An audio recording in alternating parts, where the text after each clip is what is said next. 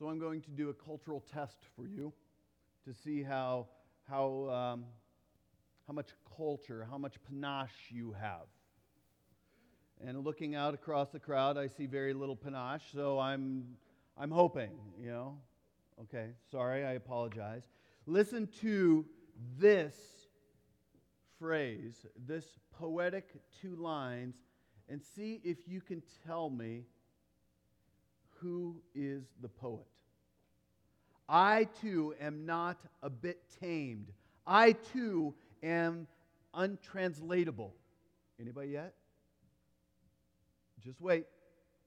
I sound my barbaric yawp over the roofs of the world. Who is the poet of that those two lines? Walt, Donna, you are the most poetic person here this morning. Walt Whitman. Now, for many of us, this Walt Whitman, or for me at least, this Walt Whitman line became familiar because of a certain movie. Anybody know? Dead Poets Society. There. That, that's a step down in, in really sharp. So if those of you who don't or do need a little bit of reminder where this came from, there was a moment where uh, Robin Williams was trying to bring this group of boys up in their, their ability to appreciate good poetry. And Ethan Hawke was just kind of, he said, I don't, I don't have it done. I don't have a poem written. Robin Williams goes up to the chalkboard and he, he writes, I sound my barbaric yawp over the roofs of the world. W W at the bottom.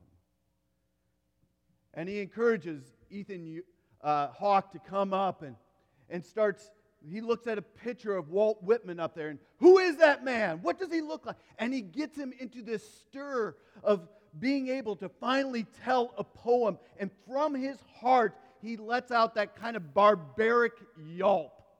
The feeling, the emotion, the connectivity. Throughout history, this barbaric yelp is one of the things that is kind of has been characterized as a masculine act. The let it out, the, the letting it from the, the, the toes on up, letting out that barbaric yelp. And it makes sense. Yelling is one of these inherently aggressive and often a prelude to and some kind of actual physical action. Maybe it's you're you're mad at the mower and it, you don't know what to do with it. The darn thing will not start. And what do you do? You let out your barbaric yelp before you throw something at it. Right? It's out of this kind of emotion. In the Iliad, which was written by who? Thank you, good.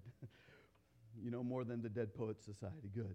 Homer often describes the story's heroes in terms of their ability to let out a howl, a howl that would weaken the very knees of their enemies. Diomedes is called Diomedes of the loud war cry. And Menelaus and Odysseus, Odysseus, Odysseus, are described as uttering a piercing shout. The Confederate soldiers in the American Civil War developed their own unique, terrifying battle cry to intimidate their enemy and boost even their own morale. Called the Rebel Yell. The Rebel Yell. One Union soldier said, "You, it would send a, quote, a particular, a peculiar corkscrew sensation that went up your spine when you heard it." And, quote, "if you claim you heard it and you weren't scared, it means that you never heard it." Or what about the Marines? Have you ever heard the Marines, hoorah? And it seems like it can be a hello or let's go, let's charge, let's take this mound. It's always the hoorah. And it's in the minds of every young man or woman who is a Marine ever since they were in boot camp. And it is barked out almost every time you are in their presence. Even my brother, who was a Marine many, many years ago, you get the hoorah, and I'm going, dude, you're a dad now. But it's kind of this call out. Sometimes these battle cries are kind of silly, but at other times they they are totally and really meaningful and even emotional. It stirs something in you in a moment. They they these battle cries serve as kind of this unifying vision for who we are, what we are going to do, and how we are going to handle any kind of adversity that is in our way. It's stirred up in the human spirit to push you forward. It is a charge to people who might often retreat out of fear, out of discouragement, or lack of vision. Our text this morning has a battle cry for the followers of Jesus Christ in a world in the midst of suffering. Romans eight, thirty-one to thirty-nine is what saints of God need to hear as they anticipate moments of great difficulty, moments of hardship, and moments of pain. This text is for the graveside and the bedside. It is for those test results when you hear there's nothing more that we can do. It's for the persecution. It's for the accusations. It's for the opportunities for you to share your faith. And when friends mock you because of your faith. For those moments of fear and those, those seasons of absolute uncertainty. And for anything that fits within this broken world. This text is designed to give us confidence that is rooted in the character and the grace of God, so that followers will be hopeful, that we will be courageous, and that we will be unstoppable. So we've come to the end of Romans chapter eight. And Paul leaves us with probably one of the, the greatest and most hope-filled promises in the Bible. This is the summit of the summit. And everything in Romans eight has been moving us to this climactic moment. And verse thirty-one, if you look at verse thirty-one, it is the proposition that is set in the context of two questions. One of which is a rhetorical question, which is designed to have an obvious answer.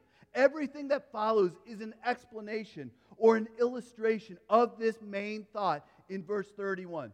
So what shall we say to these things? What do we say? If God is for us, who can be against us? The important truth that is expressed here is simply understandable by a child. And yet it is absolutely profound. Four words. God is for us. God is for us. That is the Christian's battle cry. God is for us. It's something that your soul, my soul, needs to be reminded of daily. In the midst of conflicts, in the midst of trials, in the midst of wanderings, in the f- moments of fear. Paul, God is for you. God is for you. These four words are loaded with theological, practical, and emotional depth. To say that God is for us means that everything Everything in God's sovereign plan, His redemptive acts, and the situations in our lives have been and will always be in accordance with His love for us. Whether the problem is our sin, or whether the problem is the suffering in this world, there is nothing in our past, in our present or in our future that is outside of God's loving intentions for us. God is for us. God loves us. He is for us. And everything in Romans chapter eight is leading us to this point. So verse thirty-one begins by asking that question, what shall we say of these things? What, what does Paul have in mind when he says, what shall we say of these things? I think that there are two contexts.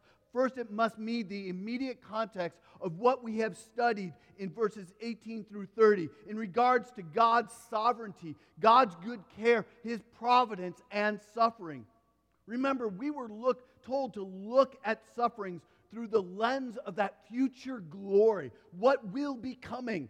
Hold on to that future hope. That's why we can even mourn very differently than how the world mourns, right? Because there is that future glory, that future hope. We are all told to wait in patience, anticipating that future glory. We are told to be assured of our answered prayers, and we are told to rest in God's absolutely certain plan. If you remember, verses twenty-nine to thirty, for those whom He foreknew, He also predestined to be conformed to the image of God His Son, in order that He might be the firstborn among His brothers. For those He predestined, He also called, and those whom He called, He justified, and those whom He justified, He glorified. It is absolutely sure. God is working all things together for the good of His people and for the glory of God. So we can rest in those absolute promises. So last week, the central idea was focusing in on the unbreakable nature of God's promises. Unbreakable nature of God's promises. There is nothing in God's plan that will break. And we need to hear that. So while last week it helped us understand the category of God's will, this week helps us with understanding the heart behind God's will. The heart. A biblical category for the sovereignty of God that does not lead to fatalism, when you know that embedded in the sovereignty of God is a deep, deep love of God for His children, is a beautiful thing. And verses thirty-one to thirty-nine help us to see that God is as loving as He is sovereign. So secondly, we can also see this statement about all things refers to the rest of Romans eight and the content, content even of Romans five through eight as Paul has unpacked the beauty of the gospel. So every ounce of hope that we are going to hear in this text has deep biblical and theological and emotional roots. And here, that when I say the word emotional, that's a good thing.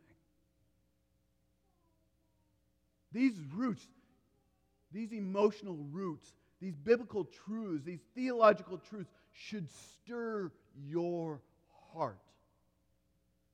And if they don't, we need to do a heart examination. Every Sunday we have been in Romans has been part of building a biblical foundation upon which we live, especially when hard things come our way. God was using the Word to, to build a robust understanding of the gospel in you, your and my life, such that we think differently when it comes to life's most difficult moments. In life's most difficult moments, God doesn't say, run for the hills. He says, stay right here where my promises are unbreakable and my love for you is unbreakable. Stay right here.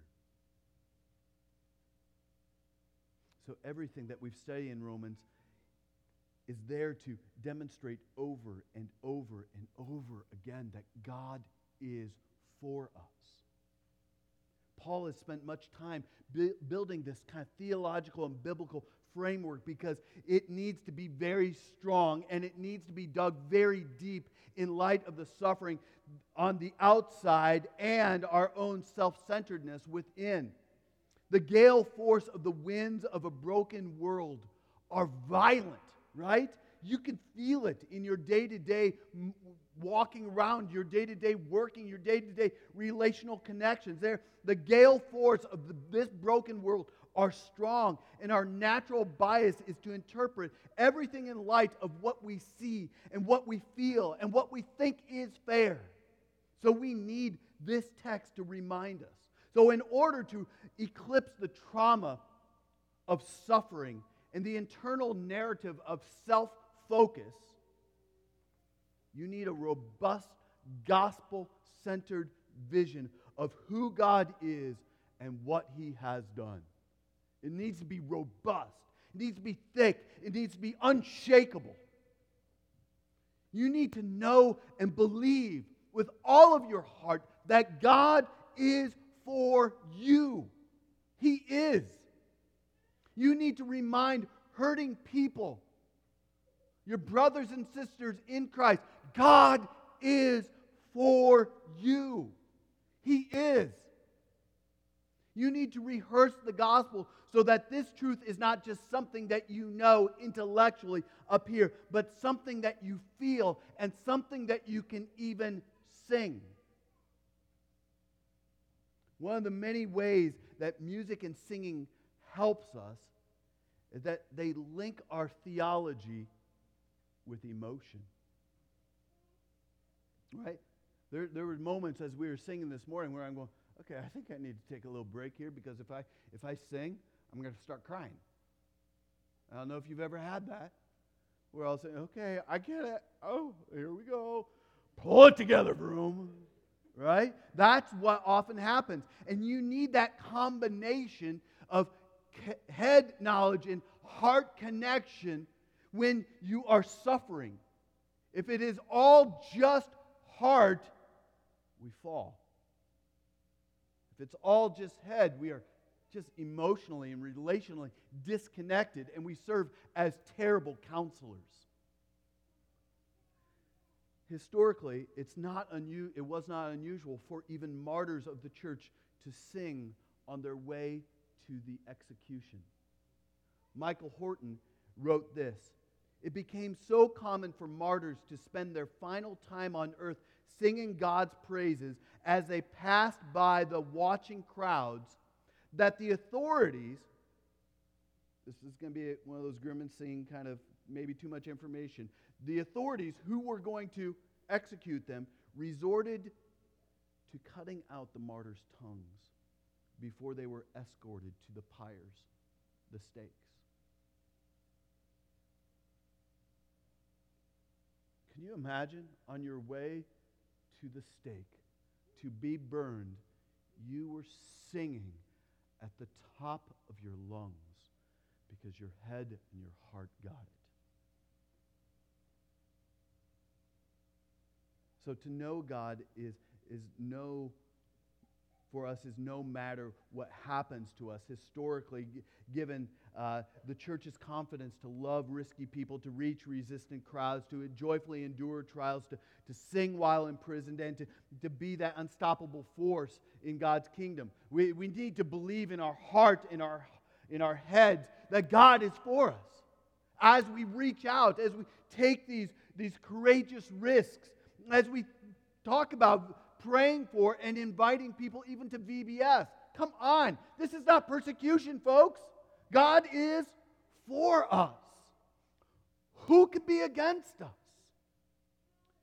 God is for us is the fuel for missions. It is the fuel for ministry. It is the fuel in the midst of suffering. It is the fuel in the midst of persecution. It is the, the fuel for our countercultural living.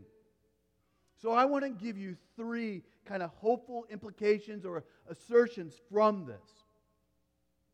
And it's going to kind of be the rest of this, because so far we've only covered four words: God is for us.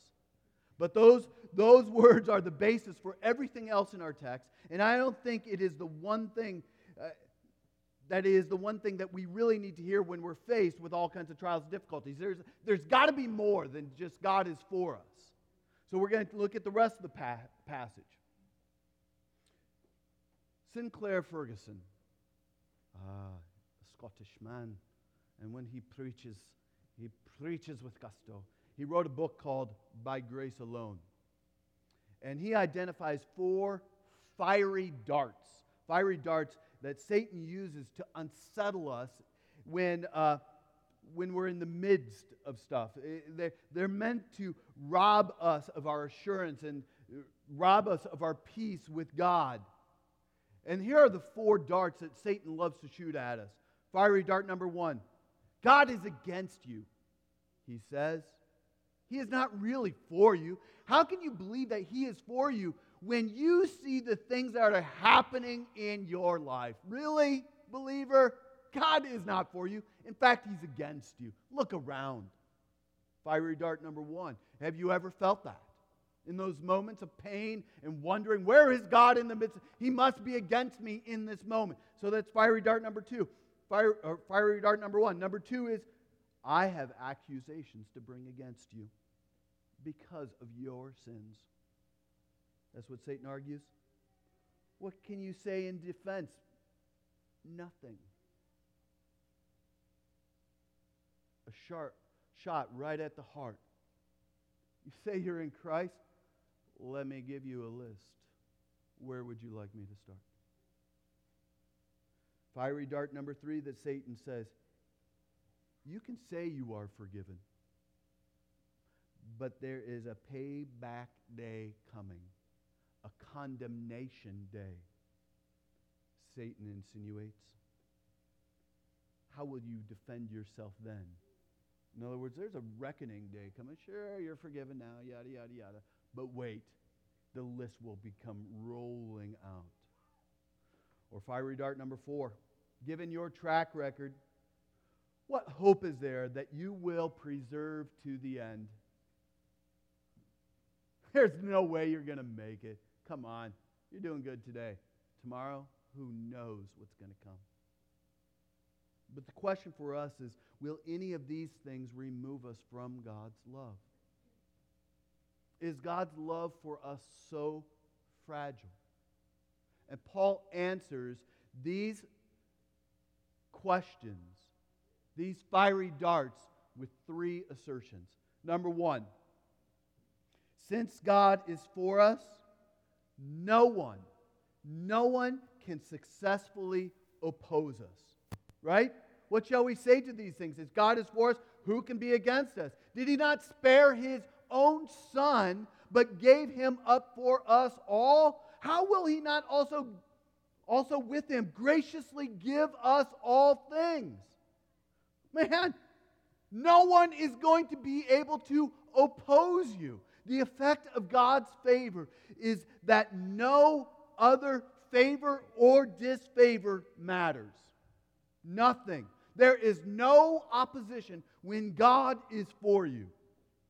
There is something about the power that is being communicated right here. God's favor, God's love, God's grace trumps, trumps everything. Because there is no one or n- anything in the whole world greater than God.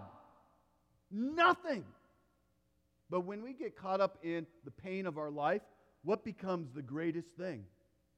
The pain, the fear, the wondering. And God is sitting here going, are you serious? I've conquered the world. These things cannot stand against you. God is for you, and no one can be against you, because there is nothing greater and nothing more powerful than God himself. This is not a promise of the absence of opposition, friends. It's not a promise that opposition is not going to come your way because you are in Christ Jesus. No, it is a promise regarding the impotence, the impotence of the opposition. It has no power in your life. God will vanquish his enemies that present themselves before the believers. And I love this last, last uh, after the questions there in verse thirty-one and thirty-two. If God is for us, who can be against us? How does, how does Paul respond? Let me show you. Let me show you the extent how God conquered the law, or the, conquered the sin, conquered the opposition. He who did not spare his own son, but gave himself up for us all. God gave. He gave the greatest gift to destroy any kind of opposition. There's a great story by a man named Brennan Manning. When Brennan Manning was growing up, he had a best friend named Ray.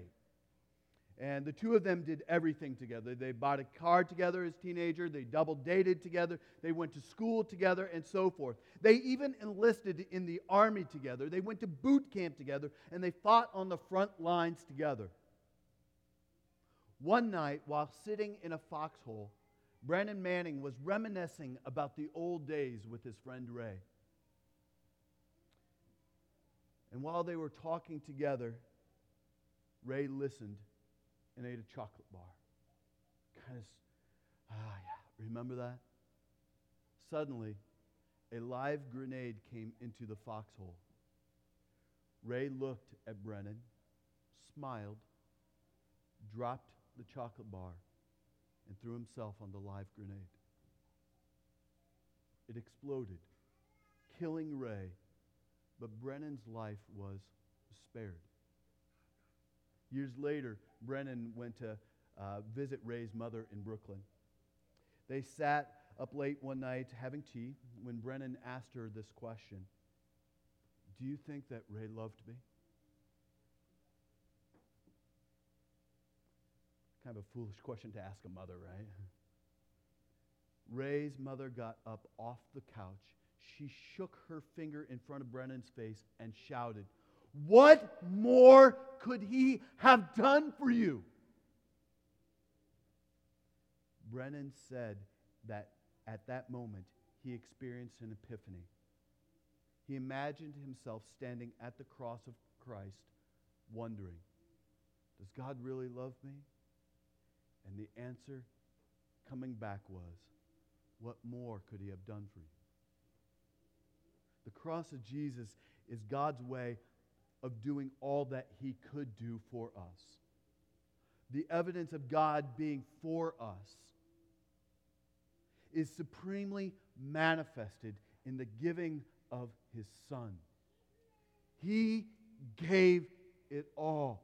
Who can be against you? The answer is no one.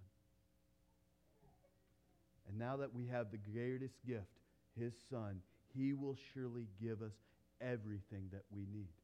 So that's the first assertion. Here's the second one. No one, because God is for us, no one will ever bring a charge against his elect, against his children. Who can bring any charge against his elect? It is God who justifies. Who is it that can, can condemn?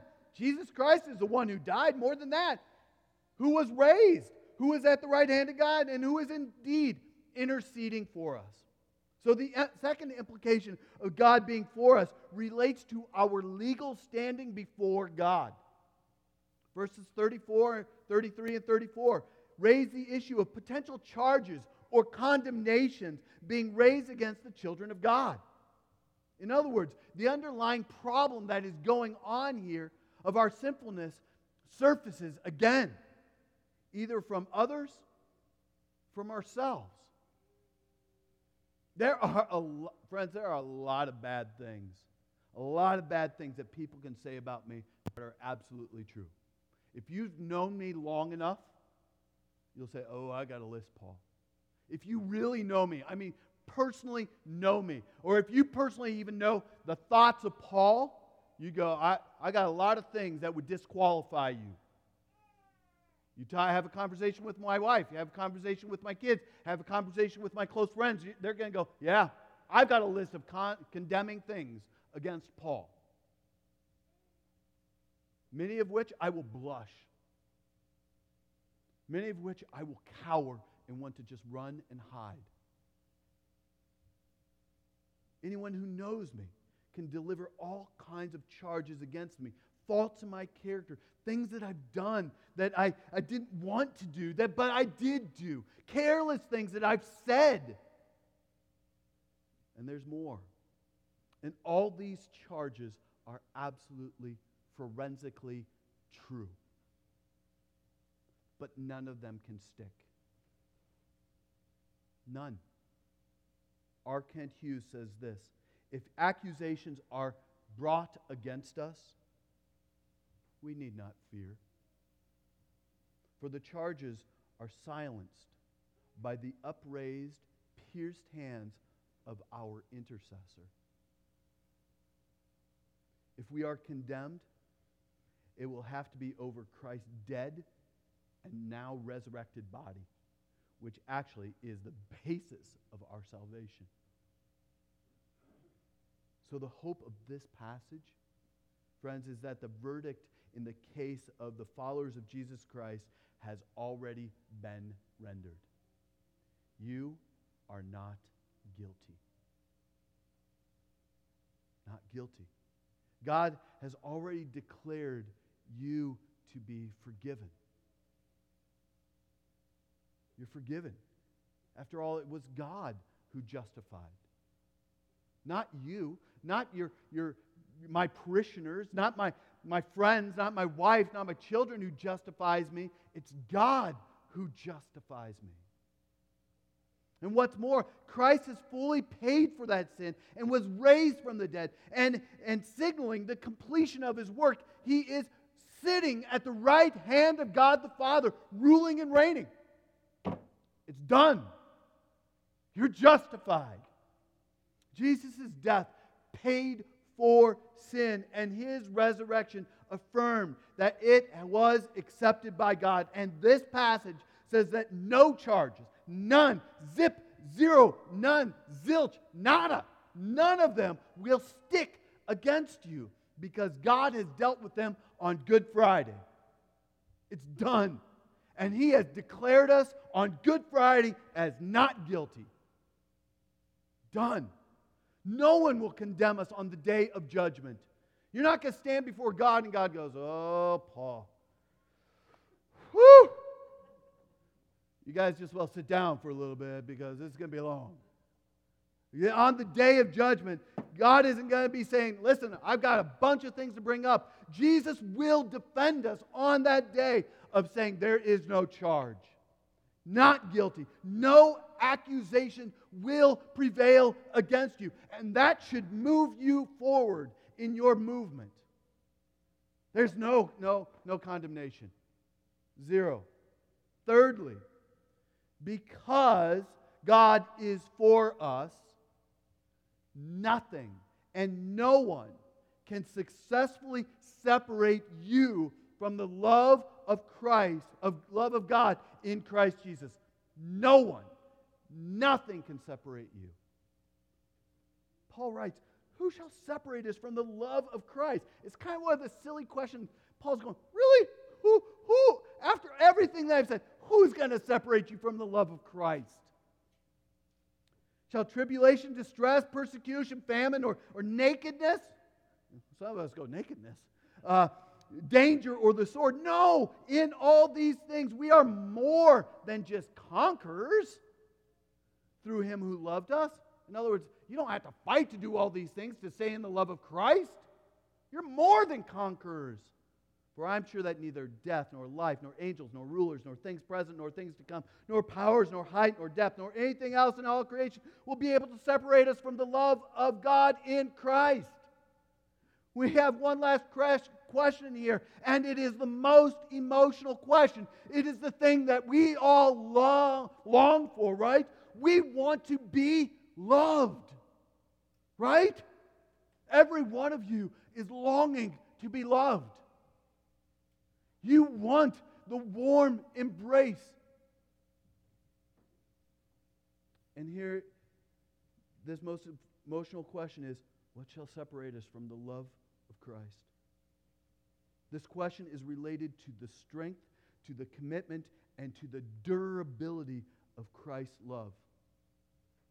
Is there anything greater, or is there any other way for our relationship to be destroyed? Paul looks around at everything and anything that can separate us from the love of God, and he throws out the worst case scenario. Worst case scenario out there that could threaten God's love. Death will not separate us from God, from the love of God. That final day is not going to separate you from the love of God. Neither will anything else in this life. No cosmic powers, unseen powers out there will separate. Not anything within me will separate me from the love of Christ. No disappointment, no neurosis will separate you. No disease, no broken relationship, no financial crisis, no mental illness will be able to separate us from the love of God that is in Christ Jesus our Lord. Nothing. And Paul wants us to know that there is not one stinking realm or one power or one authority or one creature or one dominion, one other kingdom that will separate us, separate us from the love of God that's in Christ Jesus. He wants us to feel the very weight of, of, of a sovereign God who, who rules over all of creation and who loves us with a power that is unbreakable and absolutely eternal. He wants you this morning to feel that weight. God is for us. And He wants us to be sure that we understand and that we believe that the work of redemption in and through Jesus is the most powerful reality in the universe. God's love for you, friends. Hear this, because I think some of you need to hear this. God's love for you has no outer limit. None. You can't break the love of God. You're going to screw up ten minutes after you walk. Well, I'll give you a minute. You're going to walk out of here and you're going to screw up. Some of you are relationally going to vomit. Some of you are going to sexually vomit. Some of you are going to vomit financially. And you're going to wonder yourself, and you're going to have all those fiery darts shot at you, and you're going to start wondering. And Jesus is saying, listen, God's love for you has no outer limit. There is There is very little in this life, friends, that cannot be broken. Everything around us is fragile. Everything.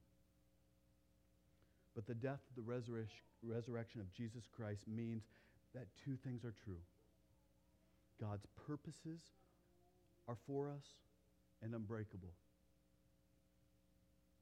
And God's love for us is absolutely unbreakable. His purposes and His love. To be in Christ Jesus our Lord is to be always loved. So you're feeling unloved. You're feeling unlovable. The question that we have to look back at is, is there anything that's going to separate us from the love of God? And the answer is a resounding no. To be in Christ Jesus means that no matter what happens in life or in death, God is always for you. Always.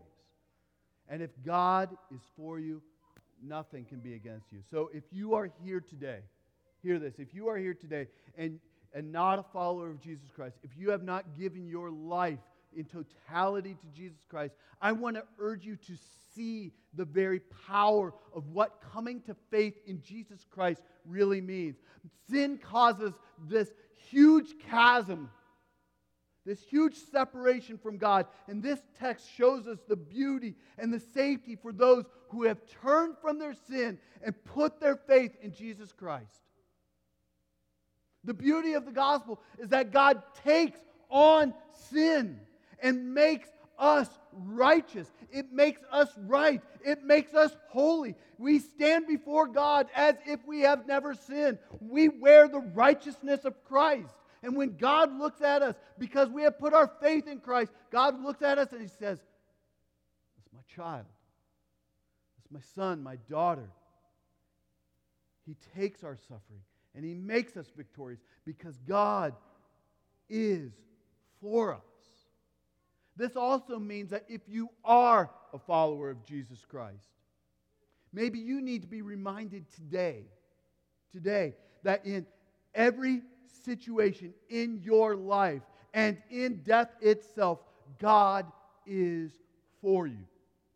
You need to be reminded, maybe you need to get out uh, some kind of uh, dry erase marker and put it on your mirror. God is for me. And let it out every morning with some kind of barbaric yawp. Where your kids go, what is up with Dad?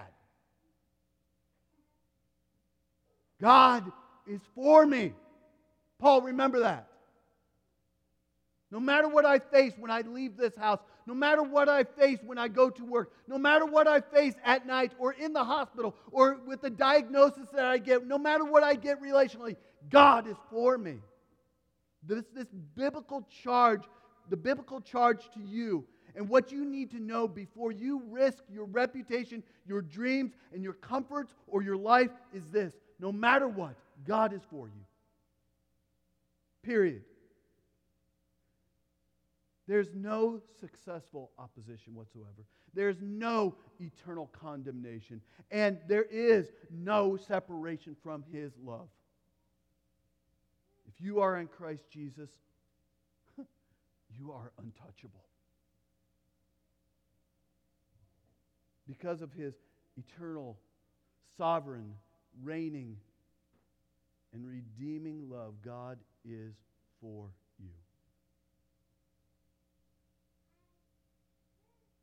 Walt Whitman, though not talking about this, says, I sound my barbaric yawp over the roofs of the world.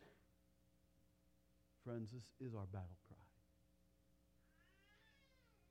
So as we leave and we go into mission, as we go back into the relationships and the work that we, God calls us to be a part of, remind yourself,